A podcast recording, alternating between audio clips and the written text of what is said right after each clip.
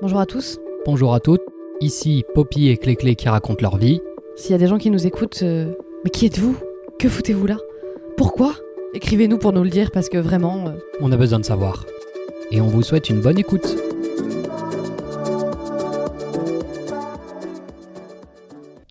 C'est y part. c'est y part. Sans ton trépied et Non. avec mon trépied à moi. Absolument pas. Eh ben, c'est un premier podcast face to face, En visu en visu. Comme dirait. Exactement, Clément est de retour en Charente, notre belle Charente. Et bienvenue de retour Quel dans la hein. campagne. Et oui, et ah, bizarrement, je suis content d'être en Eh oui. Charente. Mais il n'y a pas de raison de pas être content. On va les Charentais. Pas... Ouais.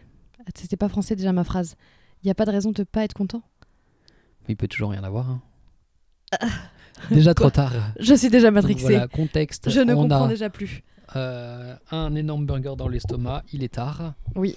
Mais Il il est fait beau. actuellement euh, 22h30 quasiment. Et il fait beau et on peut enregistrer dehors. C'est On pas enregistre dehors, donc il y aura peut-être des bruits de voiture dans le fond. Ouais, ou des bruits de ce qui va ventre être qui très digèrent. sympa. Oui, aussi. Mais on n'aura pas les bruits de chiens qui euh, crapahutent à côté de nous. Et Non. c'est déjà très bien. Et oui, c'est magnifique. Par contre, je pense qu'on va beaucoup entendre les voitures, non? Non, regarde, ça se voit pas du tout sur le. Ouais. On n'est pas dans un, on n'est pas sur un enregistrement de podcast très professionnel là. On n'est pas dans un studio. On aurait pu se mettre euh, des. Putain, j'ai vu une vidéo. C'est qui qui fait ça? Je crois que c'est Hugo Décrypte là justement. Tu sais que j'ai commencé à suivre pour ces trucs d'actu là que tu m'avais envoyé. Et euh, je crois que c'est lui qui a mis une photo sur, euh, enfin une vidéo sur Instagram où il se met euh, sous euh, des draps et des couettes. Sa couette. Ouais, voilà exactement. Tu l'as vu? Il était en vacances avec euh, sa team YouTube Et il devait faire un voice-over. et il devait faire ses voix. Et là, moi j'ai déjà fait ça. J'ai déjà enregistré Ah une ouais voix off pour une vidéo qui n'est jamais sortie, qui ne sortira jamais. Une vidéo de quoi? Une vidéo de- d'Islande.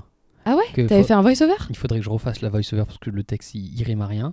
Mais dans ma chambre, je cherchais le moyen le- de limiter le plus possible l'écho.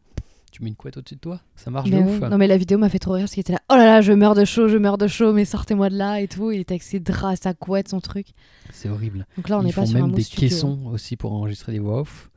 Euh, normalement, tu as des vraies caissons où une pièce te rentre dedans ou des caissons qui sont sur un trépied où tu mets juste ta tête ouais dedans. tu mets juste ta tête ouais Genre, tu ressembles à un Daft Mm. Punk un peu agrandi. Et t'es juste, faut pas être claustro, juste de ouais la c'est tête. ça mais c'est comme euh, tu sais il y un y a le documentaire un documentaire de net de net de Necfeu qui est sur euh, Je le Netflix vois, j'ai jamais tu l'as jamais vu Je l'ai dans ma liste depuis mille ans, mais Ah le fond ouais de la liste, du coup, je l'ai pas jamais Ah regardé. merde, mais regarde-le parce qu'il est vraiment top. Et justement, euh, ils avaient, euh, il avait décidé d'enregistrer euh, son album à l'étranger. Et donc ils ont enregistré l'album dans des chambres d'hôtel, euh, des trucs comme ça. Et euh, pareil, ils essayaient de tout faire pour insonoriser le truc. Donc euh, ils se couvraient, ils se mettaient des draps pour faire une espèce de carré entre, euh, entre lui et le, le truc d'enregistrement et tout. Et c'était ouf, c'est c'est ouf de voir ça. Et donc c'est vrai que là, on n'est vraiment pas dans les conditions. euh, Ça me fait penser quand même, les documentaires de groupes de musique, au comment ils font les albums, pour moi, c'est à peu près les meilleurs documentaires du monde. Ouais, je suis assez d'accord. Ça et. De quoi? Billie Eilish, j'allais dire. Ah oui, très bien. Oui, très bonne référence. Nekfeu aussi est très bien. Maître Gims, Pas parce vu. que figure-toi qu'il y en a un aussi sur Maître Gims. Mais qui va ou qui est sorti? Non, qui est sorti depuis. Pff, ça doit faire un an maintenant. Sur Netflix d'ailleurs, toujours. Qui est vraiment top. Enfin, moi j'adore les docus comme ça. Et euh, j'allais dire ça et les docus sur les behind the scenes des séries ou des films. Oui. Il y a rien de plus intéressant que ça. C'est pour ça que je pourrais parler de séries de films pendant des heures, parce Bah qu'il oui. y a ça. Mais oui, Et euh, c'est juste magnifique il y a un truc que je comprends pas, c'est pourquoi ils font pas ça sur tous les films.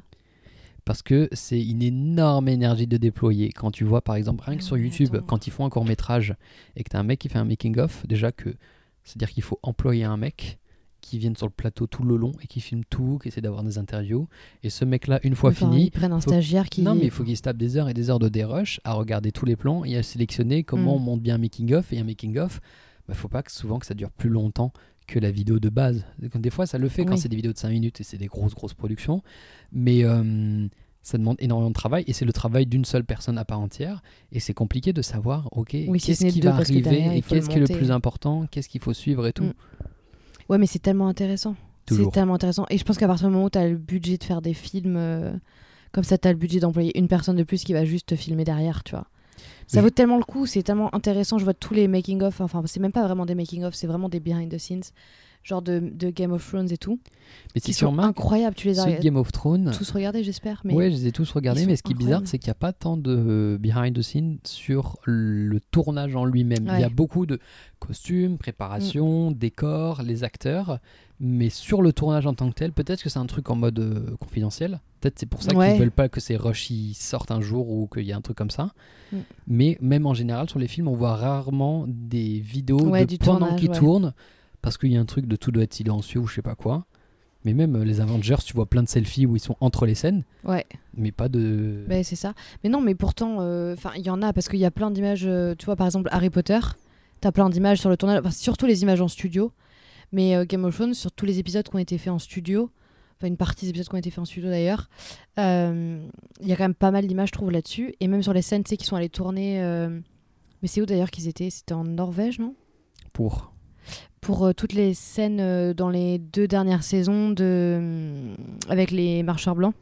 Irlande. Irlande Ah, c'était en Irlande. Putain, il y a pas un moment où ils étaient à. Mais si. Ils en ont fait. euh, si, Putain, mais si t'as raison. Ils si étaient à Belfast, je crois d'ailleurs. ouais, la scène avec le dragon de Ouais, glace ouais. et tout, Oui, voilà. il est incroyable la, Oui. quantité d'énergie qu'ils ont fait pour faire toute cette scène-là. Oui, et justement, t'as tout hein, dans les behind the scenes et c'est impressionnant. Et même juste, tu sais, euh, t'as la scène où Cersei, euh, elle marche et il y a la, la meuf derrière qui fait genre shame, shame, shame là. Tout ça, ils ont montré tous les behind the scenes de cette scène-là. Mais ça, elle est faite à. Oui. En Croatie?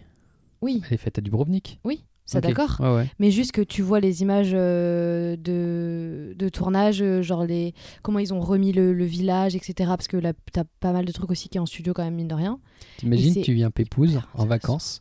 Ouais. T'as rien prévu, t'as juste prévu de visiter Dubrovnik. Juste, on va, venez, on va se perdre dans les rues. Et là, t'as un panneau, une feuille qui dit Non, mais en fait, on a fermé la ville pour C'est filmer. ça. Et vraiment, je crois, que, je crois que tu rentres même scènes. pas dans la vieille ville, hein, c'est abusé. Hein, Ouais. parce que c'est tellement, euh, c'est tellement énorme. Sur un autre registre euh, beaucoup moins euh, cinématographique et intéressant, mais euh, ils ont filmé la, la saison 2 de Emily in Paris. Donc là, on est vraiment, on passe de, de- du tout au tout, on passe sur un, vraiment un autre niveau. Mais c'est pareil, ils ont fermé des rues entières. euh.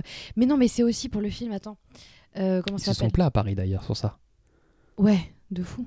Parce que mais il y a beaucoup de films qui, qui tournent à Paris où c'est toujours comme ça, c'est un sbeul pas possible. Tu sais le film avec Tom Cruise là, putain comment Mission Impossible Ouais, voilà.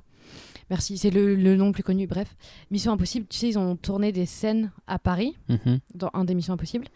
Et euh, pareil, ils disaient qu'ils avaient fermé la ville pendant genre trois jours, Ouais, mais genre des, des, des, des, boulevards entiers, ouais. des boulevards entiers, mais des marrant. boulevards de, de 15 Je km. connais pas énormément Paris, mais suffisamment pour que quand j'ai regardé sa poursuite de moto, je sais pas si tu l'as vu le film, Oui, bah oui. elle est complètement incohérente. Il passe de à côté de la Seine, à côté de l'Arc de. Triomphe, il passe sous la Tour Eiffel et tu fais. Mais en 2 secondes bah, euh, 25, ouais, euh, non, mais oui. Très bizarre comme course poursuite. Déjà, il y a personne dans les Eh rues. bah oui, Déjà, ça, va- va- ça ne va pas du tout. oui. Et en plus, euh, c'est mais en même temps, c'est impossible de faire des trucs euh, cohérents. euh, en- Ouais.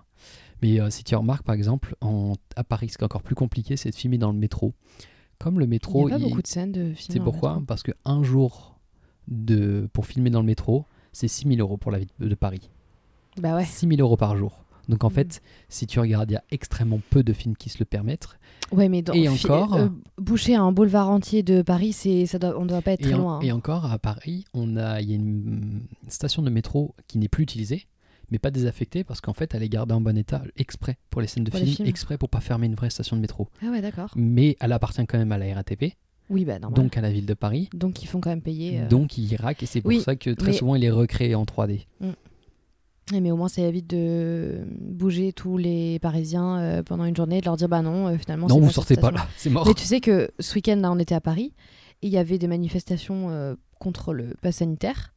Et on passe dans la ligne, je sais même plus combien, et on passe, on passe, on passe, et ils mettent genre vraiment genre euh, telle station, telle station et telle station et telle station ne seront pas, enfin sont fermées. Donc euh, mon frère est en mode euh, demande à ma soeur, tu vois genre bah, pourquoi et tout, et elle fait bah c'est parce qu'en fait il y a les manifs, donc ils ferment les stations carrément de métro à cause des manifs Pour. bah, pour éviter tout problème. Et, euh, et donc, quand on est passé, nous, il était 18h30. C'est-à-dire que le métro il roule pendant 10 minutes sans s'arrêter. C'est ça. Donc, nous, on a fait un trajet où on avait genre 15 stations de métro. Donc, on aurait dû s'arrêter aux 15. Et en fait, on s'est arrêté à 5. Ok. Parce que toutes les autres stations étaient fermées.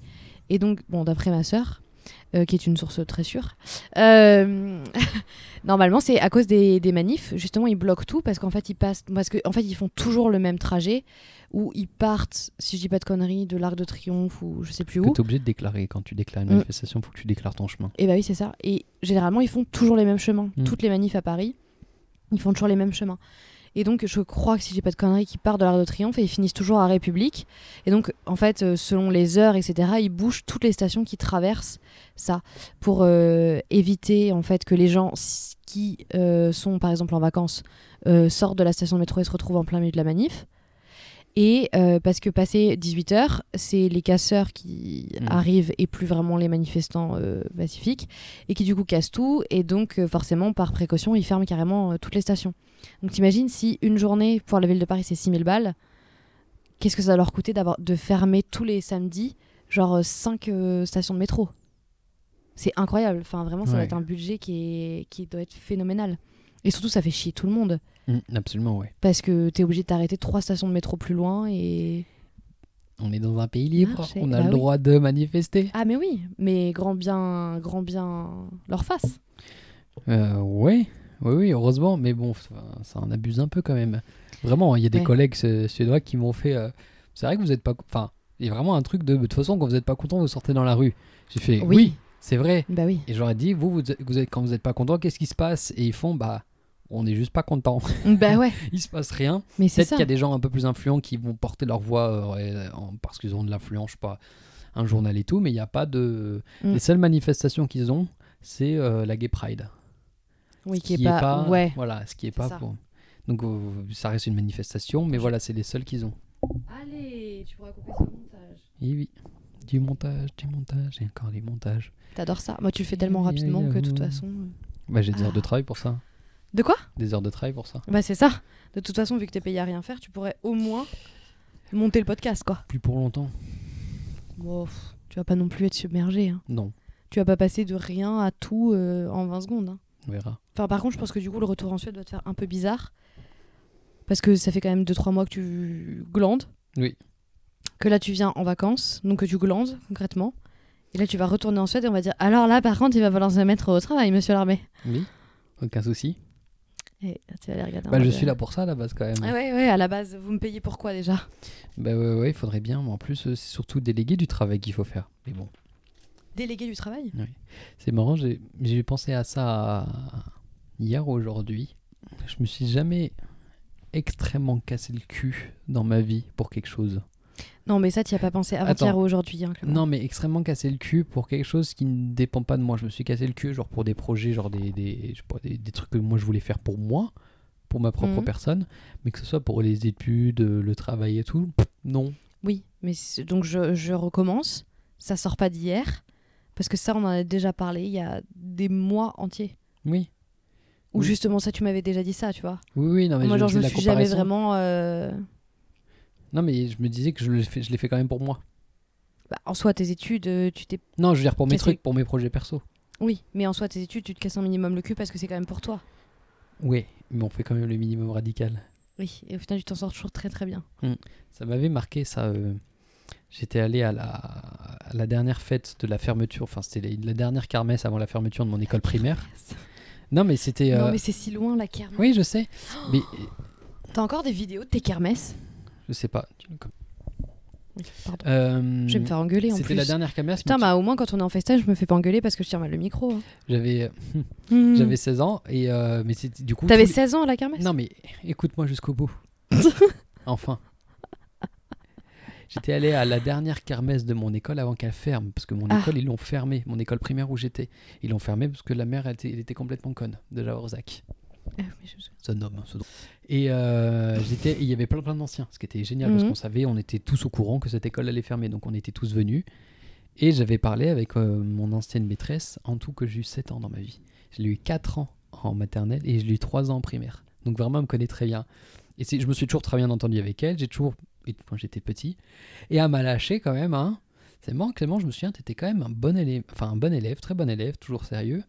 Mais tu faisais toujours le strict minimum, jamais au-dessus. Genre vraiment te demander un truc, tu le faisais sans problème et tout, toujours très bien. Je te demandais de faire un tout petit peu plus, genre genre euh, un tout petit peu plus. Non, Par toi-même. Oui, Ouais, voilà, par moi-même. Non, C'est non, si on te demandait vraiment... de le faire par toi-même que tu c'est vraiment pas. genre, j'ai j'ai toujours réalisé le strict minimum. Ben ouais, mais au final, euh, si t'as les capacités pour t'en sortir en faisant le minimum, euh, d'un côté c'est bien parce que ça veut dire que tu sais que t'es capable de faire plus, Hmm. mais juste t'as pas envie de faire plus et tu sais que ça va marcher quand même, donc tu fais le minimum quoi. Oui, mais j'ai jamais envie de faire plus. Bah oui, c'est le problème, c'est que tu t'habitues vite. Alors que quand t'as pas de capacité, t'inquiète pas que tu bosses, hein, Oui, pour avoir plus que le, pour avoir le minimum justement. exactement. Donc d'un côté, euh, t'as toujours des élèves comme ça dans la, dans, dans les classes dans lesquelles j'ai été. Il y a toujours eu des élèves comme ça, et c'est hyper frustrant parce que toi, tu sais que tu rentres euh, le soir chez toi, que t'as bossé pendant deux heures pour apprendre, euh, je sais pas moi, ta putain de poésie, Mm. tu vois, que euh, ta, ta, ta poésie, t'as fini en larmes le soir euh, devant ta mère et ton père en mode, oui, le petit homme blanc marche sur la lune, d'accord, ok, je l'ai, c'est bon. Corbeau, showrunner. Ah, Voilà. Et tu sais que le lendemain, t'arrives en classe, que euh, tu bégayes ce que tu te souviens et que t'as euh, la petite conne d'à côté qui te la récite par cœur alors qu'elle l'a lu une fois la veille, quoi. Ça. Ça, c'est hyper frustrant. Bon, alors, j'étais pas sur cet exemple-là parce que j'ai une mémoire euh, complètement pourrie. Mm. Mais ça m'arrivait par contre à, à partir de la, du lycée, la seconde, ça ne marchait plus du tout cette technique. Oui. Vraiment, il a fallu se sortir les doigts. Franchement, au lycée, quand même, t'as fait un minimum, Ouais. toujours le minimum, Oui, mais bon. t'as c'est fait ça. quand même. J'ai On en reste au vraiment, minimum, euh, quoi. J'ai vraiment dû taffer quand même pour avoir mon bac parce que sinon, faut obtenir tout seul. Et tu l'as eu avec une mention? Une mention assez bien. ah J'ai eu vraiment 13, 0,0 de moyenne. Ah ouais? Ouais. Ah le bâtard. Euh, j'ai eu mon bac. Mais j'ai eu vraiment énormément de chance. Mon année, c'était vraiment genre euh, une épreuve qui était extrêmement simple, une épreuve qui était extrêmement compliquée. Il n'y avait pas de truc normal où tout le monde faisait moyen. Ouais. Soit tu avais des très bonnes notes, soit tu en avais des très mauvaises. Ça fait une moyenne. Ça fait une moyenne de 13, c'est pas mal. Hein. Ouais, mais je sais pas si ça sert vraiment. Bah, euh, déjà, ça sert à avoir. euh, Tu sais, il y a des offres euh, dans les banques. Ah, ah oui. Ah, tu te souviens pas de ça? Mais Je si me tout souviens- était fait ça pour le... ça fait un peu conspiration. Non, je sais. Mais je me souviens que euh, moi, je suis passée à 0,20 de la mention, Laquelle? De la première. C'est assez bien. ouais. Et, euh, et je me souviens que mes parents m'avaient dit euh, Putain, c'est con, t'aurais pu avoir 80 euros sur ton compte en banque si t'avais la mention. Tu sais, genre euh, le truc con. Non, en vrai, je pense pas que ça serve euh, particulièrement. Si, peut-être euh, dans la sélection quand tu rentrais euh, dans une école ou. Vois, mais même, je veux dire, même à la fac, au final, ils vont pas regarder si t'as eu la mention ou pas. C'est fou quand même. Peut-être plus dans une école, non? On en fait tout un plat pour Mais- euh, mais vraiment. avoir une mention et le bac.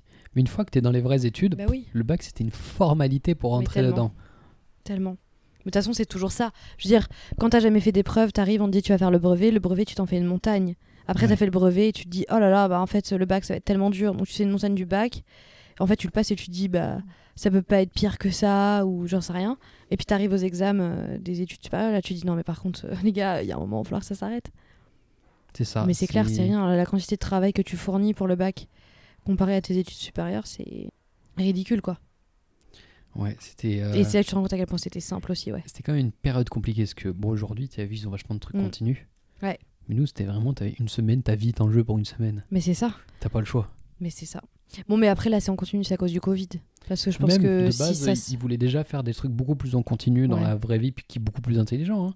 Mm. C'est même le brevet aussi ils l'ont ils l'ont commencé à le faire Ouais. en continu. hein. Mais après, c'est plus facile aussi, du coup, je pense. Bah ça dépend. Ça dépend des gens. T'as plus de chances. Bah, déjà, ça te fait travailler toute l'année. Au moins. Ouais. Tu vois ce que je veux dire? Et en plus, euh, en plus de ça, tu sais que tu peux toujours te rattraper. euh, Si t'as eu une note de merde, tu sais que tu peux te rattraper. Et que c- du coup, ton truc se joue pas sur euh, deux heures de- d'écrit, quoi. C'est ça. Et ça, ça fait quand même que c'est plus facile. Mais, alors, bon, je ne l'ai pas vécu, mais je trouve qu'il y a une toute petite touche stressante de dire que tu es continuellement en train Ouais. d'avoir une épreuve officielle, entre guillemets.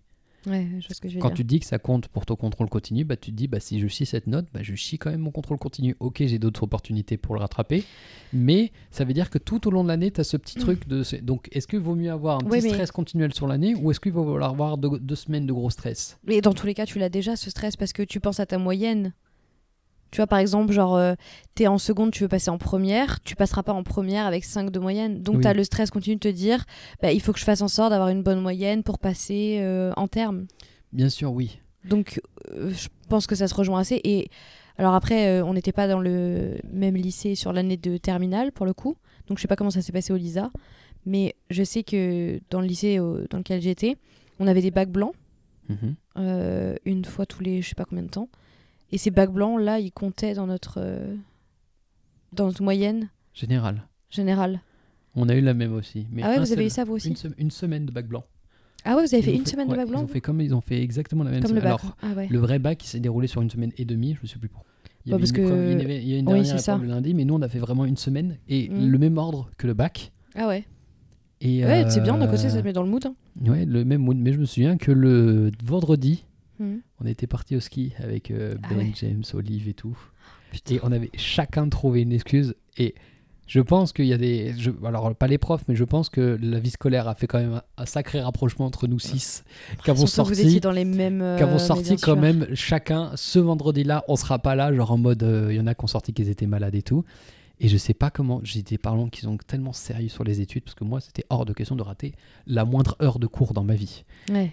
Donc, elle m'a fait rattraper mon vendredi de bac blanc. Qui ça, ta mère ou, ta, ou la CPE Ma mère m'a fait rattraper Ah ouais mon vendredi, donc elle s'est arrangée avec la vie scolaire. Donc, je sais plus quel prof m'a envoyé un bac blanc et ma mère m'a a signé un papier, enfin c'est engagé auprès de, du lycée en mode je le mets dans des conditions. Et donc elle m'a Ah mis, ouais. dans- mis une salle, dans la cuisine, en mode 3 heures. Mais non Si, en mode t'as pas tes documents et en mode tu fais ton truc. Elle a remballé le, le- elle l'a envoyé au Lisa, c'est-à-dire c'est même pas moi qui l'ai déposé pour pas genre en mode pas que je triche et tout. Et genre vraiment j'ai été corrigé et j'ai eu une note dessus. Parce qu'elle s'est engagée auprès du professeur et du Lisa en mode je lui ai fait rattraper de moi-même. Mais ta mère, elle était mais Alors que- dérangée pour ça, par et je te dis, je, dans ma vie, hors de question que je rate une heure de cours. Mais non Hors de question. Je, je suis Putain. malade, tu sais marcher, c'est bon, tu peux aller en cours. Ah ouais? Oui. Mais j'ai eu la mère, mais total opposée. C'est-à-dire que moi, je- ça m'est déjà arrivé d'appeler ma mère et de lui dire Euh, Maman, je te préviens juste, euh, de toute façon, la, la CPE va t'appeler, mais je sèche là. Et ma mère est en mode Euh, Ok, bah tu veux que je te dise quoi Ok. Tu vois? Ah Mais non, vraiment, moi, ça m'est déjà je me arrivé, fais hein. trucider. Et genre, je me levais le matin et j'étais en mode genre, euh, tu sais, genre, tu descends, tu vas prendre ton petit déj et donc t'as le euh, ça va bien dormi? Bah non, pas trop, j'ai un peu mal au bide, un peu mal à la tête, machin. Oh bah j'appelle l'école, tu vas pas à l'école. J'étais genre, bah non, là ça va, je me sens d'y aller. Non, repose-toi, prends un doliprane, repose-toi, tu vois. Moi j'ai tout l'inverse. Ah non, moi, les seules fois, par exemple, euh, j'ai- je suis- sorti du collège en journée parce que vraiment j'allais pas bien, c'est parce que je vomissais. C'est- On était à, on Ah ouais, en était à ce stade-là. Mais même au lycée, du coup. Au lycée, c'était la même. C'était pas hors de question. Même si en plus on était au lycée, on était assez libre. Ça m'est arrivé peut-être de sécher les cours où je savais qu'il n'y avait pas des Mm. appels ou que c'était pas des vrais cours ou des trucs comme ça. Ouais. Non, mais sinon, j'avais non, zéro heure d'absence, point barre. Parce qu'en plus, c'était tellement remonté à travers Pronote et tout Ouais, ouais. que non, non, j'ai zéro heure d'absence qui Ah Putain. doivent être enregistrées pour euh, le lycée. Après, Moi, les études, j'ai beaucoup été plus soft. Moi, en même temps, les parents sont plus responsables. Mais euh, je j'ai pas trop trop séché que ça euh, au- dans à les études sup. Ah non, mais moi, toute ma vie, Ah c'était ouais. Peu importe ce qui se passe, même si c'est le cours le plus nul au monde, tu ne le rates pas, tu y vas. Je m'en fous. Si Putain. t'écoutes pas, tu dors. Je m'en fous. tu y Mais vas. tu y seras quoi Ouais. Ah ouais. Putain, Et du coup, quand tout le monde séchait, moi, j'étais toujours. euh, Ah, Ouais. les jours de neige, j'y étais. Les jours de grève, j'y étais. Ah. Tous les jours où tu sais où Mais tout le monde qui se disait en mode mais bien sûr les Ouais. sont non tous ces jours-là j'y étais Au secours. alors marrant les ambiances c'était toujours un peu marrantes parce que du coup les Oui. profs il y avait personne on faisait autre chose mais Mais du coup, ouais, tu pouvais jamais rester chez toi, quoi. Non. Putain. Ah ouais, c'est fou. Alors que moi, j'ai genre toujours. Alors, mais du coup, je vais te dire que l'avantage, c'est que j'en ai pas vraiment abusé. ouais Tu vois ce que je veux dire? C'est qu'en fait, je savais que je pouvais le faire, mais du coup, je le faisais pas. Enfin, j'ai dû le faire. euh, Si je l'ai fait deux fois au lycée, enfin deux fois au lycée, non, je l'ai fait deux fois en terminale, et euh, j'ai dû le faire euh, une fois au Lisa. Mhm. Euh, mais c'est tout. Et au collège, euh, au collège, de toute façon, ils appelaient tes parents, euh, t'étais pas assez conscient de machin de partir. Mais en vrai, juste, euh, je, je me souviens juste qu'au lycée, il y a un après-midi où vraiment on voulait pas y retourner. Et en plus de ça, parce que c'était un lycée privé, tu devais avoir une autorisation de tes parents pour pouvoir sortir du Oui, oui, lycée j'étais un lycée de malade mental entre midi et deux. Non mais je sais pas si tu te rends compte. Et on était même arrivé à un stade, un moment dans l'année où pour sortir, en gros, tu vois comment il est le lycée oui, là vous accompagnez à la cantine Non non non, je te parle pas de ça. Mais tu vois comment il est le lycée oui oui Donc en gros, c'est t'as les grilles devant et Ouais. juste voilà, tu peux pas sortir. Et en gros, les récréations, C'était, euh, tu restais dans le lycée, mais sauf que en fait, tous les fumeurs, on n'avait pas le droit de fumer dans l'enceinte du lycée, donc tous les fumeurs, nous, on allait devant le lycée ou euh, sur la fontaine qui était en face. On s'est essayé sur les bancs, etc. Pour sortir du lycée pour aller fumer ta cigarette, euh, machin, il fallait une autorisation de tes parents Mais genre à- à l'année ou je voulais pas tous les fois à l'année ou euh, sur des jours bien spécifiques déterminés en amont. En mode, j'autorise mon enfant à sortir euh, pendant la récréation, mais que le lundi et le mercredi. tu vois? C'est un délire, un délire. Il ne fume que le lundi et le mercredi. mon Mais enfant. c'est ça. Et, euh, et donc je me souviens qu'à chaque fois qu'on devait sortir, voilà. Et en fait le truc c'est qu'une fois qu'on était sorti, on était sorti. Donc euh, c'était, tu vois, c'était chill. Et je me souviens très bien qu'une fois on était sorti, on s'était dit bah on va aller manger un McDo ou un truc comme ça, et qu'on avait tous eu la flamme d'y retourner et qu'on avait préféré se faire un ciné ou je sais pas ce qu'on avait fait. Et j'avais juste genre tous mes potes étaient en mode oh là là on sèche on sèche. Moi j'ai je, deux secondes j'appelle ma mère quand même je la préviens et tout. Et juste j'ai appelé ma mère en mode ouais je sèche. euh, elle était, elle m'était malade. Non, non, euh, je vais passer l'après-midi avec des potes. Euh, Ok, d'accord. Mais tu vois, du coup, je l'ai fait genre euh, deux fois. Mais en fait, euh, mais c'est ça, tu vois, c'est que. C'est pareil, tu vois, genre ma mère, elle m'a jamais interdit de sortir Oui. en soirée ou quoi que ce soit. Mais du coup, euh, le seul truc, la seule règle, tu vois, quand j'étais mineure ou quoi, c'était juste euh, à telle heure, t'es rentré, tu vois. Ouais, ça j'avais la même. J'avais aucune interdiction au niveau Mais des par contre, j'ai jamais eu d'interdiction. Et du coup, je suis sortie, mais j'en ai jamais abusé. Alors que j'ai des potes qui avaient totalement interdiction de sortir. Et je les revois encore. Genre, j'allais les chercher et elles faisaient le mur. Et euh, elles, elles sortaient en jean, en bottes et machin. Et elles arrivaient dehors et elles se changeaient en short, en mini-robe. Et Mhm. elles allaient en soirée, tu vois. Et ça, c'est un truc où je me suis toujours dit Putain, mais. euh, en fait, juste il y a un moment, tu- heureusement que mes parents m'ont pas interdit de le faire parce qu'au final j'aurais fait comme elles. Tu vois, parce que ton t'interdit donc t'as encore plus envie de le faire.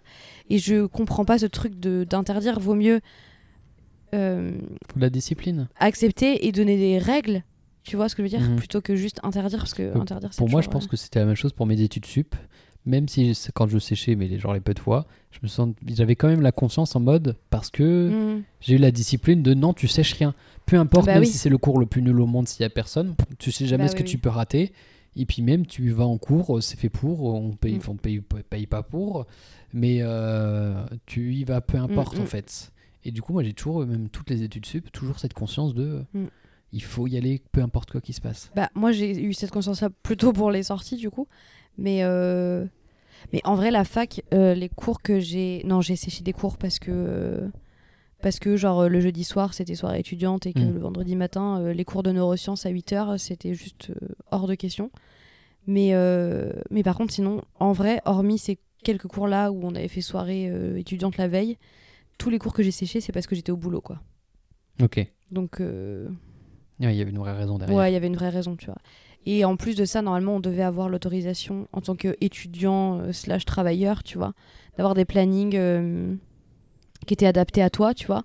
Ils devaient te mettre plus ou moins dans une classe euh, différente, enfin t'arranger en fait pour te mettre dans des groupes de TD différents et tout. Et je me souviens que ces gros cons là, ils avaient jamais voulu accepter. Mhm. Et euh, ça avait été tout un bordel et tout. Donc au final, j'ai juste, euh, bah, je leur avais dit, bah, vous me changez pas mon planning, moi j'ai pas le choix, je bosse, donc, euh, donc j'avais séché des TD comme ça. Mais en vrai, les, tous les profs étaient au courant et tout, tu vois, donc c'était pas vraiment. euh, Ouais.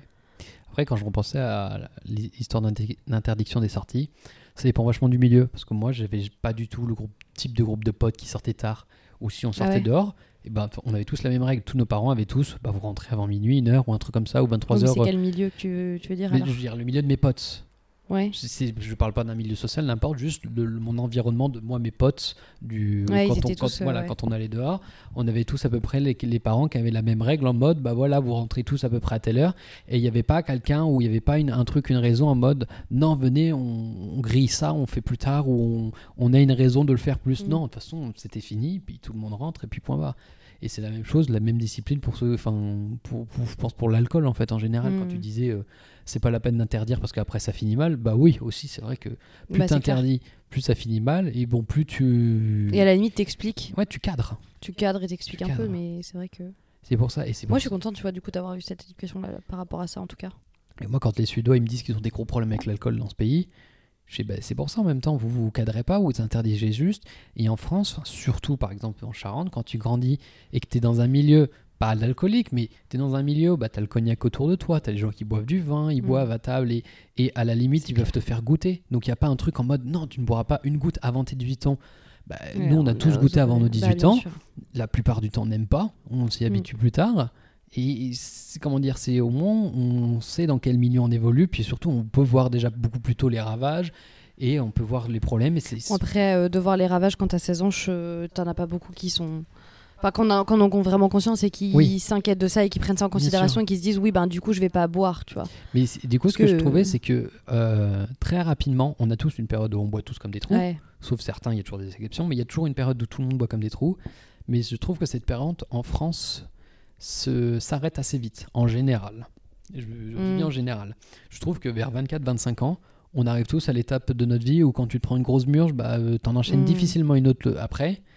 Alors que euh, bah, les pays où, euh, où ça a été interdit vraiment très longtemps, surtout les États-Unis où c'est interdit jusqu'à 21 ans, à 21 ans, euh, c'est 3 ans de plus que nous, donc eux, c'est-à-dire qu'ils ont 3 ans de murge de plus Ouais, que nous. ça, à rattraper, quoi. Et, euh, Sauf que eux, ils ont déjà le permis depuis 16 voilà, ans. exactement, qui est complètement différent. Mm. Et euh, je trouve que le fait qu'il faut laisser les gens se prendre des murges, il faut Mm. laisser les gens se taper des limites.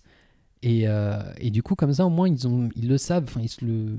Il faut, bah, il faut l'apprendre par ça. Il faut pas. euh, C'est ça. De toute façon, c'est le fameux t'apprends tes erreurs. Ouais. Tant que t'arrives pas au stade où tu vomis, tu dégueules et tu dis ah putain plus jamais, bah tu le, enfin, tu t'arrêteras pas quoi. Mm.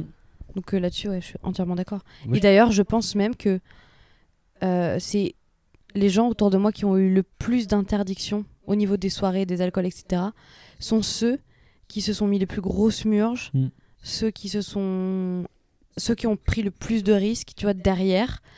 Euh, et ceux qui ont fait ouais, le, le moins attention, alors consciemment ou inconsciemment. Mais euh, en fait, je pense que le fait, le fait d'avoir ces, ces discussions-là avec mes parents et euh, d'avoir genre aucune interdiction, mais juste un cadre Mhm. en mode voilà, je pense que du coup, ça m'a autorégulé et j'ai moi-même pas eu. Je dis pas que j'ai pas pris le mur, évidemment j'en ai pris, évidemment que j'ai vomi, évidemment que nanana.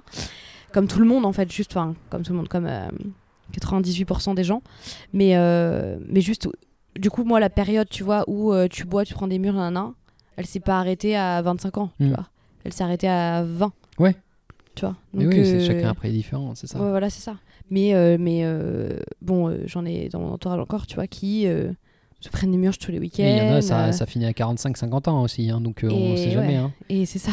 Mais comment dire, ils sont moins ces gens-là quand même. Ouais, ouais, ils sont moins, moi, heureusement, je- mais bon. Et encore, ça finit à arrivé- 45 Oui, ans. oui, je suis déjà arrivé au stade où même ça fait 2-3 ans, je pense que vraiment j'ai déjà limité le nombre de. Puis surtout Ouais, l'enchaînement.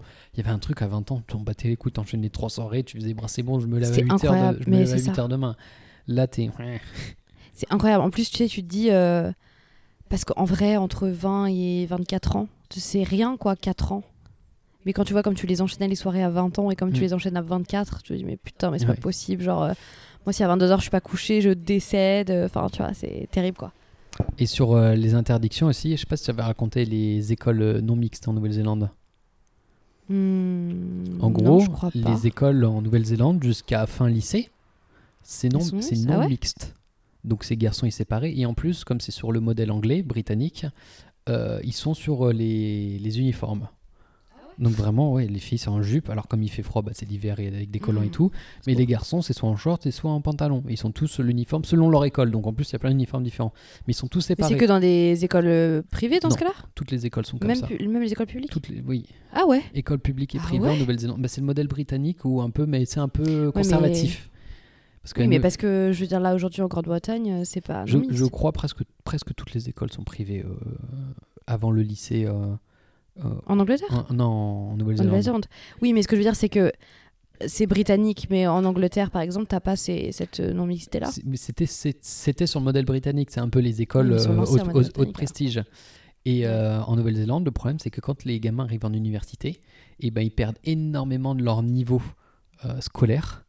Et, tout, et je l'ai vu plein de fois, plein de gens l'ont dit, qu'en gros, le niveau universitaire, tu as plein de gens qui quittent l'université, qui ne tiennent pas, sont pas concentrés, qui font beaucoup trop la fête et tout. Mm. Et ils disaient, mais pourquoi? Et en fait, il y a vraiment un truc de. euh, parce qu'en fait, c'est la première fois que les garçons et les filles, ils se retrouvent ensemble, Mais genre toute la journée. Bien sûr que sur les écoles et les lycées privés, même si séparés, ils ont quand même réussi à se faire des groupes d'amis parce que bah, des voisins, euh, ils peuvent se faire des groupes mixtes. Mais il y a vraiment un truc que quand tu te retrouves toute la journée avec des gens, des, des mi- la Ouais. mixité, il y a tellement une frustration de, des, deux, des deux côtés. Non, et puis t'as jamais connu ça, donc euh, t'as Oui. tout de suite envie de tester des Et limites. on m'a dit euh, que de ça, ch- on m'a dit que ça finissait très très vite en orgie. Genre vraiment, c'était un peu, euh, c'était une espèce de libération sexuelle pour eux, mais tellement que du coup, ça a influencé leur vie étudiante et qu'il y a énormément de gens en fait qui se retrouvaient à arrêter l'université à cause de ça. Ah ouais? Et ce qui est- et c- tu vois, c'est vraiment ce fou, truc ouais. de, Mm. de- de cadre, de même plus que le cadre, vraiment d'interdiction. Mm. En mode, c'est tellement strict dessus. Et ben, le moment où tu lâches, et ben, euh, les gens, il y, y a des années, des années de frustration à faire partir. Donc, euh, Mais je suis vraiment étonnée que ce soit comme ça encore aujourd'hui. Ça l'est, ouais. En Nouvelle-Zélande, ça l'est. Putain, mais ça me paraît fou. Ça me paraît fou parce que c'est le. Non, peut-être pas le seul pays, mais. euh, Il y a peu de systèmes éducatifs qui sont gratuits dans le monde. hein. Non, mais là, aucun rapport avec euh, la gratuité. Non, mais c'est parce que c'est toutes des écoles privées. Oui, Ouais, et les écoles privées, elles sont décident ce qu'elles oui, veulent. oui. Mais t'es- ouais, il y, a- il y a forcément des écoles publiques, non? Je crois pas. Il n'y a pas une école publique en Nouvelle-Zélande? Sans déconner? Je, euh, peut-être, faut Enfin, vérifier. oui, il faudrait regarder. Mais, Mais euh, en tout cas, ils ont tous des uniformes et ils sont tous non mixtes.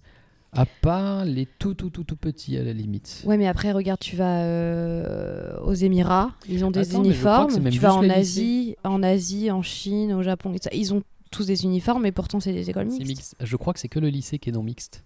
À vérifier. Non. Si. Il y a une histoire comme ça. Faudrait qu'on regarde. Mais ouais, ouais, non, mais je t'assure parce que je, je me rappelle que moi je passais devant Mais une. pourquoi que le lycée alors dans ce cas Ça a aucun sens? Je sais pas, mais c'est comme ça. En plus, tu les voyais à la sortie. Moi, je les voyais, les arrêts de bus, c'était vraiment des groupes de filles ou des groupes de mecs. Et des uniformes qui étaient Bah, pas, normal, qui coup, étaient pas folichons non plus, franchement. Ouais, putain. Ça doit pas être lourd. Ouais. Ah, mais j'aurais pas du tout pensé, tu vois. Bah, c'est leur système qui est comme ça, en fait. euh, Ouais. Pourquoi pas Non, mais moi, je, je pense pas que. Je sais même pas pourquoi on est parti là-dessus. En fait, ça fait genre une demi-heure qu'on parle d'interdiction et tout ça, mais Le cadre, la discipline. ouais, mais non, mais c'est vraiment incroyable. C'est euh, tu t'interdis des trucs comme ça et t'as pas une appréhension de tes futurs gosses qui pourraient, genre. si Si. tout le temps. Enfin tout le temps. non, non, j'y pense pas à 24. Mais si, je me dis tout le temps ça. Je me dis, euh, en fait, euh, tu sais, il y a toujours ce truc où tu as une éducation et, enfin, je pense que souvent, tu veux soit donner exactement la même que tu as reçue, soit aller à, au- L'encontre. À l'encontre, au total opposé de ce que tu as vécu. Tu vois, pour moi, c'est c'est un peu soit l'un, soit l'autre. Tu sais, c'est pas je vais faire un peu des deux, je vais faire ci. Enfin, c'est toujours genre soit t'as soit t'en as bavé et tu te dis plus jamais, soit t'as adoré, tu voilà, et enfin tu tu c'est- en accord avec tes valeurs actuelles et tout ça, et du coup tu dis ouais, euh, je ferai exactement la même chose et tout avec mes enfants. Et euh, ce truc justement là de limite d'interdiction et tout ça, euh, c'est vraiment, euh, je pense, très compliqué mine de rien à mettre en place et à cadrer, tu vois. C'est pas aussi mais- simple que ce qu'on pense. tu hein. vois, en fait, c'est tellement sur du long terme, sur l'éducation d'un oui. enfant. Je me demande si c'est pas genre euh, juste par rapport à ton, à toi, comme t'es dans la vie. Tu vois ce que je veux dire? Est-ce que genre quelle est la part dans l'éducation d'un enfant Quelle est la part de ta réaction innée? Et quelle Ouais. est la part de ok l'éducation ça doit être comme ça? Alors, le truc, c'est que t'as. Est-ce que toi tu penses juste c'est ce qu'il faudrait faire? En fait, si tu veux, tu as l'éducation, enfin, tu ta personnalité euh, qui fait que c'est toi, tout ce qui est inné en toi, etc. Et après, tu as beaucoup, tu l'éducation, certes, de tes parents. Mais le seul truc que généralement les gens prennent pas en compte parce qu'on a toujours très tendance à dire euh, bah, ça, c'est la faute des parents, c'est l'éducation, c'est ci, c'est ça. Et d'ailleurs, c'est très souvent blâmé sur le rôle de la mère. Mais bon, ça, c'est encore un autre sujet. Mais euh, je pourrais en parler pendant des heures, mais bref. Mais euh, il y a beaucoup de facteurs qu'on prend jamais en compte, qui sont les facteurs euh, environnement, environnants, pardon, et qui sont juste les relations, les interactions que ton enfant, enfin que toi en tant qu'enfant, tu vas avoir un avec d'autres enfants, deux avec d'autres adultes, trois le milieu dans lequel tu évolues, quatre euh, l'école, euh, la nature, pas la nature, euh, la ville, la campagne. Mm. En fait, tout ça, ça a une influence sur qui tu es et qui tu deviens qui, est, qui, qui paraît, qui paraît moindre, mais qui en fait qui, qui est, qui est considérable, quoi, si tu veux, dans, dans l'éducation. Et il y a vraiment pas que, il y a vraiment pas que cette figure maternelle et cette figure paternelle euh, qu'on aime euh, tout le temps ouais, les- blâmer. les parents peuvent pas contrôler ça. Et ça, c'est quelque chose que les parents. Alors, euh, bah, ils peuvent le contrôler, euh, oui et non, parce que tu peux, toi, décider en tant que parent de dire euh, bah, moi, j'ai envie d'éduquer mon enfant à la campagne, donc euh, je vais acheter une maison à la campagne et l'éduquer mon enfant à la campagne, D'accord. tu vois? Et tu peux très bien dire bah non, moi, je préfère éduquer mon enfant à la ville, euh, dans ces cas-là, bah, tu vas vivre en ville. Tu vois ce que je veux Mm. dire Ça, c'est un truc que tu peux contrôler. Par contre, les personnes et les interactions sociales que ton enfant va avoir, euh, ça commence à la crèche euh, jusqu'à jusqu'au lycée. Ça, c'est des trucs que malheureusement tu contrôles pas tant que ça. Mm. Après, euh, Et ce que je pensais, moi, ce qui est très injuste, tu vois, c'est par exemple les, les- les écoles privées et publiques. Genre, ouais, s'il y a quelqu'un qui va mettre dans son public, il y a un truc de je veux de la qualité derrière, puis surtout de l'environnement, en fait. Genre, euh, est-ce que. Mais du coup, privé là, tu veux dire oui, dans le privé. Mais du coup, Ouais. je me demande, est-ce que si tous les parents qui pensent mettre leurs gosses dans un truc privé en pensant que les autres gosses sont bons, mais du coup, que tous les gosses, en fait, ils sont. Mm. Genre, ça pète aussi pire qu'un truc public. Bien sûr, mais bien sûr. Et du coup, tu vois, ça s'annule, mais je me demande à quel point c'est une généralité ou pas. Enfin, je me demande à quel point c'est récurrent, ça ou pas, ce type de comportement en mode est-ce que mettre son gosse dans un truc privé, il va être mieux ou pas Mais ça, je pense que tous les parents le pensent. Oui, il le en pense. fait. Non, mais dans la réalité, c'est ça que je Mais- demande. Si tu prends genre les deux lycées de Cognac avec la différence publique, genre si tu fais vraiment des stats à la fin et tu regardes les gens, bon après, il faut les évaluer selon des critères complètement sub- subjectifs. Mm. Mais euh, Non, c'est sûr. Mais déjà, je pense que tu pars du principe que c'est euh, ancré que, euh, quoi qu'il arrive, tu mets ton enfant dans une école privée, il aura une meilleure éducation, il aura. Ce qui est totalement faux. Enfin, totalement ou pas. Non, je sais pas en fait. C'est pas totalement faux. Mais je pense que c'est pas parce que ton enfant est dans une école publique qu'il va faire des mauvaises rencontres et c'est pas parce que ton enfant est dans une école privée qu'il va avoir une meilleure éducation qu'un enfant qui est dans une école publique. exactement. On est d'accord? Ouais. On est D'accord. Par contre, je pense qu'il y a tout ce truc qui se développe beaucoup bah, de Montessori. On en parlait la dernière fois, euh, pas dans le podcast, mais on en parlait la dernière fois, qui, euh, qui est vachement important parce que, mine de rien, ils font de plus en plus d'études sur les enfants qui prouvent vraiment que euh, laisser la liberté à l'enfant de s'adapter, etc. Montessori, c'est tellement. En fait, le système éducatif est tellement différent Mm.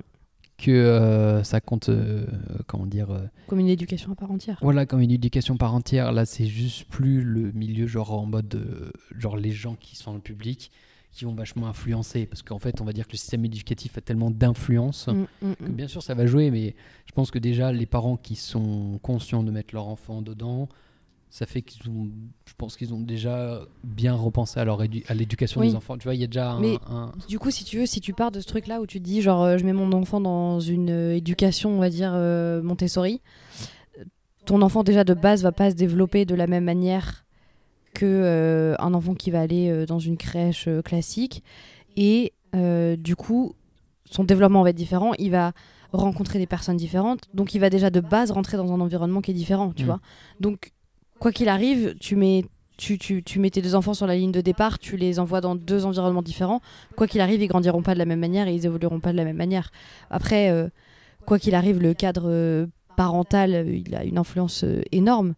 Mais en vrai, le- l'environnement et les liens sociaux, etc., que tu construis, c'est tout aussi important, si ce n'est plus. Parce que, en vrai, combien de personnes tu connais qui ont euh, une éducation qui est classique, mais qui, au lycée, au collège ou peu importe, ont rencontré des gens et sont partis dans des délires un peu euh, chelous, tu vois. Mhm. Parce que moi, perso, j'en connais, Oui. tu vois. Et ça, qu'est-ce que tu veux que les parents ils contrôlent? Enfin, je veux dire, les parents, ils pouvaient pas le contrôler. Tu peux pas interdire à ton enfant euh, de fréquenter euh, telle ou telle personne parce que toi, tu t'entends bien avec. Parce que toi, tu n'aimes pas cette personne alors que ton enfant s'entend bien avec. Tu vois, c'est hyper euh, complexe, quoi. Ok, ouais, je vois. Ma petite analyse. Et ton niveau d'angoisse sur ça, il est où? Parce que J'ai parlé sur. pff, en vrai, très élevé, on va dire, hein, parce que 0 là, à 10, il a 12 Non. là, ouais, non, non, non, non, non, parce que parce que je pense que je, enfin, je pense que j'ai ma vision, on va dire, euh, tu vois, de, de l'éducation des enfants et machin et tout ça, et donc je ferai, en, enfin, je- j'espère faire en sorte que après, euh, comme je te dis, genre dans tous les cas, déjà t'as as la personnalité de l'enfant et t'as l'inné que tu contrôles pas. Mhm. et t'as dans tous les cas l'environnement que tu contrôles pas non plus. Donc euh, ton enfant ce sera une personne à part entière et dans tous les cas tu fais pas un enfant pour le contrôler. Tu fais un enfant pour euh, En esclave. Ouais exactement pour qu'il t'apporte ta bière le soir quand tu viens de terminer ta, ta dure journée de labeur au boulot. Non mais euh, mine de rien tu fais un enfant euh, tu fais pas un enfant pour toi enfin tu fais un enfant pour toi mais tu fais un enfant pour lui donner euh, toutes les armes et pour qu'il puisse être autonome, indépendant, heureux dans la vie. euh, et pour ça, bah, tu vas justement lui mettre un cadre, lui apprendre tu vois ce que je veux ouais, dire ouais, je vois. Voilà. Et ça, c'est vraiment un instinct. comment dire le mot mixte parental? Mhm. Euh, Mais j'ai l'impression que l'instinct maternel est toujours un peu plus fort et plus en taux que l'instinct Ouais, paternel. alors ça, ça a été prouvé que non. Non? Ah ouais? Ouais, ça a été prouvé que non. euh, parce que justement, il y a eu, euh, avec tous les couples homosexuels, il y, a eu, enfin, il y a eu une étude qui a été faite. Alors, je pourrais ni te ressortir la date, ni te ressortir le nom. Il faudrait que j'aille refouiller dans mes cours. Mais en gros, il y a une étude qui a été faite comme ça, justement, où euh, les jeunes, enfin, les, les parents, en fait, euh, les couples homosexuels qui, qui venaient d'avoir un enfant, donc il y avait deux pères, deux mères, euh, ou même des couples monoparentales avec un père ou juste une mère, euh, sur les, les enfants qui se réveillent la nuit. Mhm. Donc, tu sais, t'as ce truc, ce stéréotype, en fait, qui dit que euh, t'es un couple, un homme, une femme, t'as un enfant, l'enfant va pleurer la nuit, et la première personne qui va se réveiller, ça va être la mère, Mm. parce que c'est l'instinct maternel d'entendre ton enfant euh, Moi, pleurer parlais, et d'aller je parlais de l'instinct ma- l'instinct maternel dans le sens d'avoir envie d'un enfant. Ah Ah oui, là, c'est complètement différent. Oui, moi je te parlais de ça. Non, Ok, non, ok. ça, ok, je suis complètement d'accord avec ton étude. Non, non, euh, le- moi je te parlais de, en général, quand un couple a 30 ans, Hmm. mixte, souvent apparemment dans la trentaine, je sais Mm. pas si c'est une généralité ou pas, mais que euh, c'est souvent la, Oui, oui. la femme qui a un peu plus envie tôt, et même si les deux ont envie, apparemment, ce serait un peu plus... enfin, le fait que ça soit une Oui, femme mais- et qu'elle est prête, il y a beaucoup de gens qui disent qu'en fait, dans les, dans les hormones, il y a un truc qui donne plus envie de donner la vie que l'homme. Bah, en fait, euh, alors c'est peut-être un truc hormonal, mais ça, je sais pas. Moi, par contre, ce que je pense, c'est qu'il y a surtout une pression énorme sur les femmes Euh, Ça, oui. Dans la société, qui est euh, Ah, euh, t'as 30 ans, euh, t'es pas marié, ou Ah, t'as 30 ans, t'as pas d'enfant, chose qu'on dit jamais aux hommes, Mhm. ou très peu. Euh, donc, je pense que déjà, il y a cette pression-là de la société. Et deuxièmement, il y a ce truc du euh, combien de fois t'entends alors pas toi hein, du coup parce que Non. toi t'es un homme mais combien de fois en tant que femme tu entends ah oui mais attention parce que l'horloge tourne ah oui mais euh, attention parce que mais même moi Mm. je l'ai déjà entendu alors que j'ai 24 enfin j'ai 25 ans Mm. mais je l'ai déjà entendu Ouais, bah, vois. ma, ma soeur qui a 34 Bah ans, oui, ce elle l'entend euh, continuellement. Voilà. Et ça, pourquoi du coup, toi en tant que femme, t'as plus envie, t'as plus rapidement, on va dire, envie d'avoir un enfant que qu'un homme, parce qu'un homme, on lui mettra jamais cette pression-là, Mhm. parce qu'un homme, euh, il a 60 ans et il aura jamais de problème à avoir d'enfant. Alors qu'une femme, si, quand elle a 60 ans, bah, ça devient. euh, Enfin, on n'est pas obligé d'aller dans les 60, mais on, peut aller dans les 40, 45. Ça devient attention, ça va être une grossesse à risque, attention, vous avez très peu de chances de tomber enceinte, attention ci, attention ça. Sans parler de toutes les maladies qui sont l'endométriose, euh, la fertilité, euh, tout ça, qui font qu'il y a une pression énorme sur les femmes.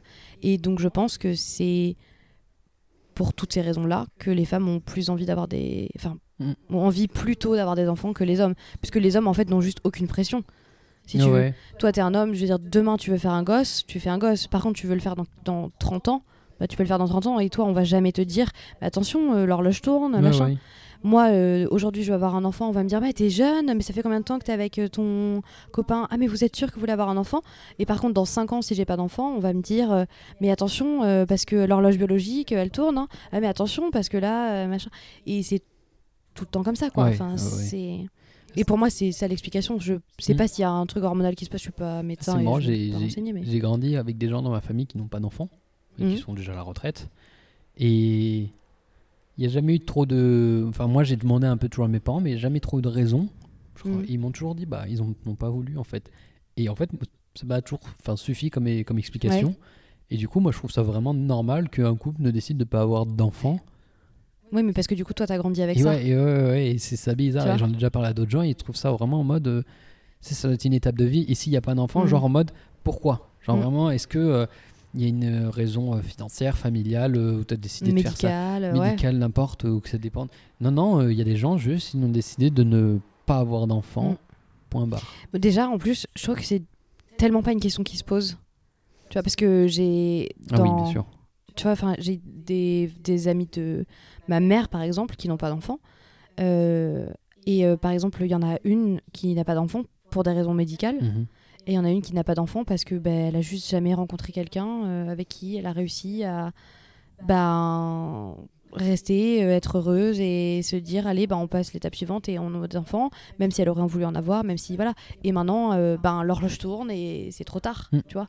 Et elle peut plus. Et euh, il y en a une qui a essayé d'adopter. Et en fait, euh, le process a été euh, tellement, tellement compliqué. Et on lui a dit, bah, vous êtes une femme célibataire, hein, enfin, ça- Ouais. ça va être compliqué.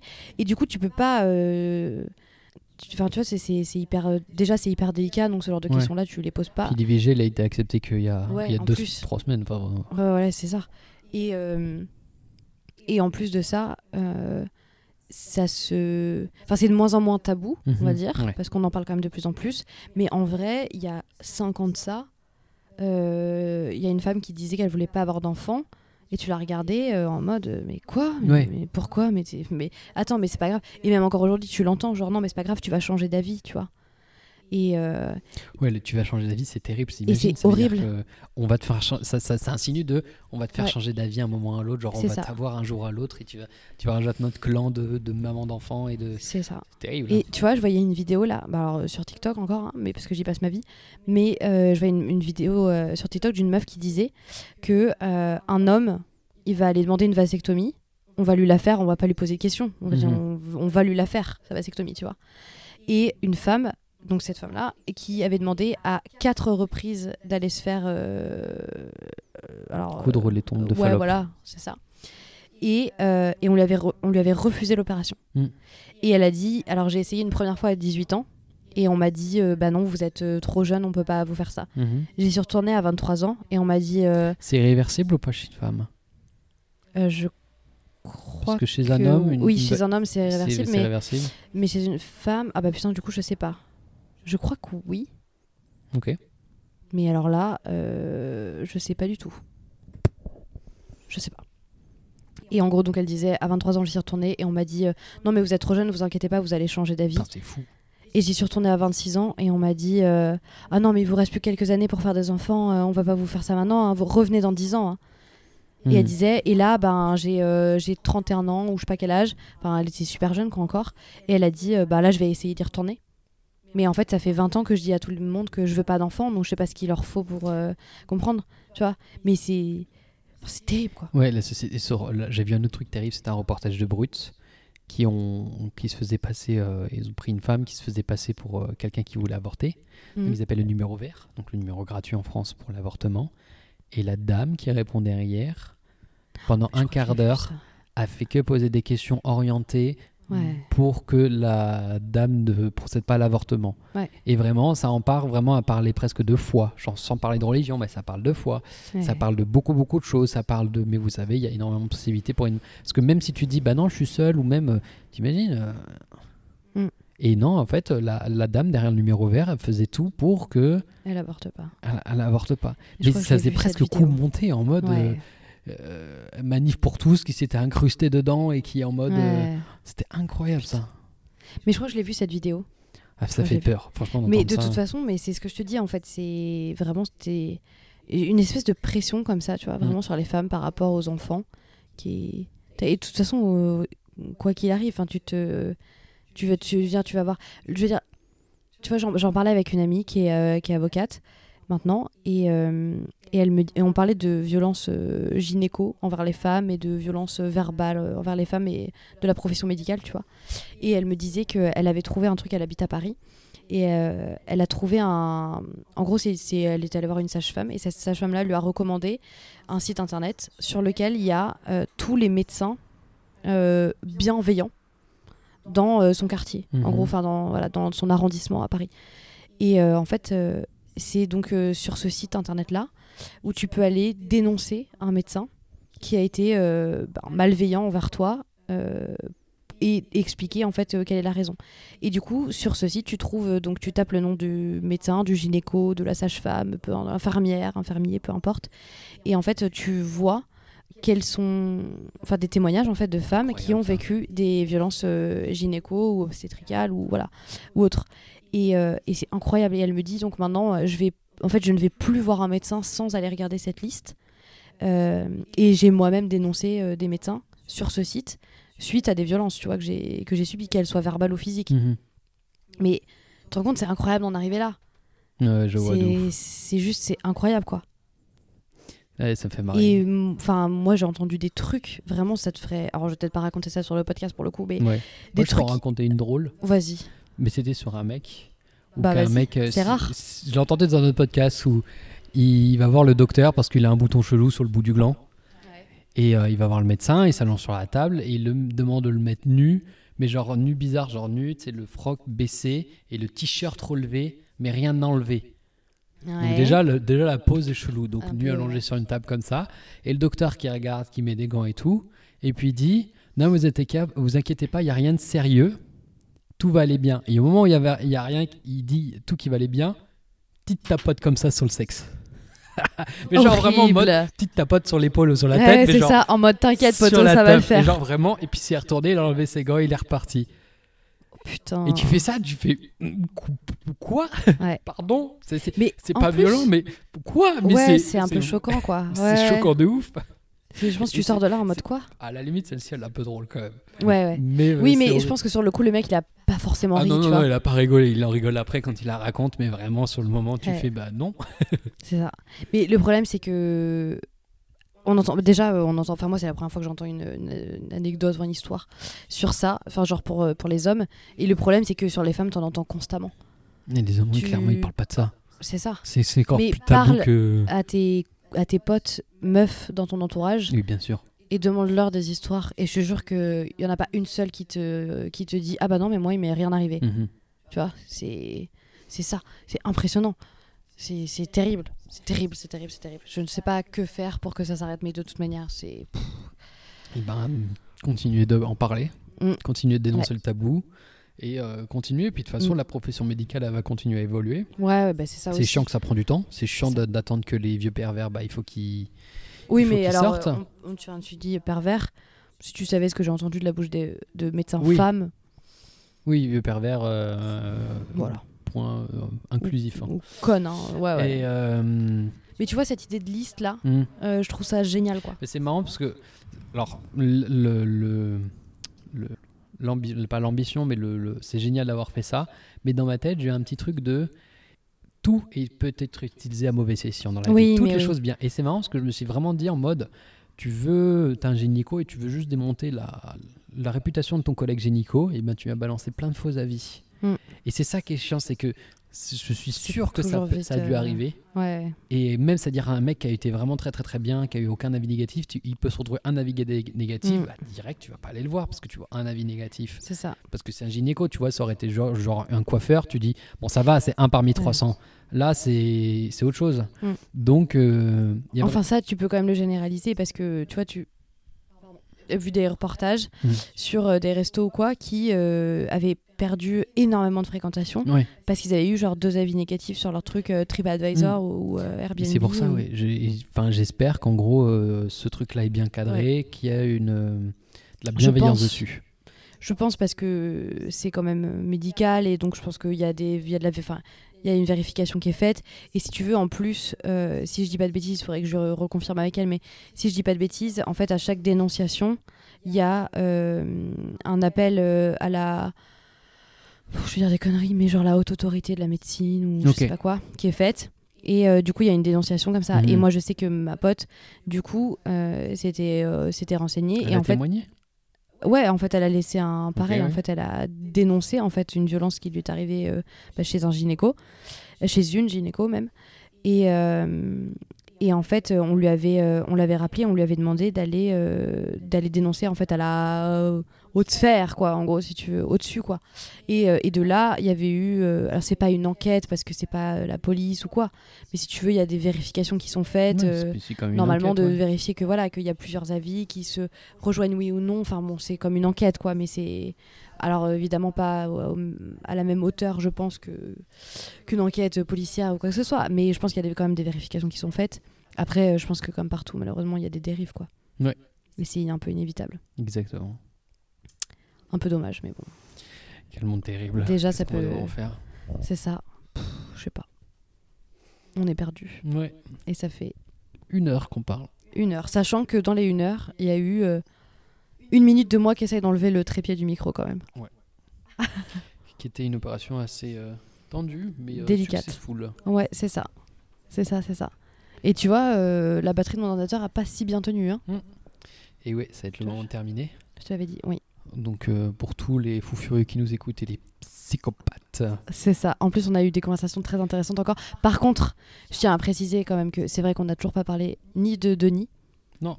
Ni de On Twilight. épisode spécial Denis et Twilight, mixer Ouais. les deux ensemble. Et je suis très triste de savoir que tu ne seras pas là pour le débrief de Colanta Et oui, et qu'on va devoir le refaire à distance. et oui, ça c'est dur. Mais bon, c'est la vie et on va faire avec, et on va se Mm. débrouiller. Ça va marcher. Ouais. Mais j'étais ravie de t'accueillir euh, Oh, bah, en visu. en visu à Cognac. En visu tête à tête. C'est ça. C'était très sympa. Et- Allez. Et- Et ben bonne soirée. Hein. Ouais, bah ciao, hein, on fait comme ça. Ciao. Hein. Un, deux, trois. Ah ça s'arrête pas. Ça s'arrête pas.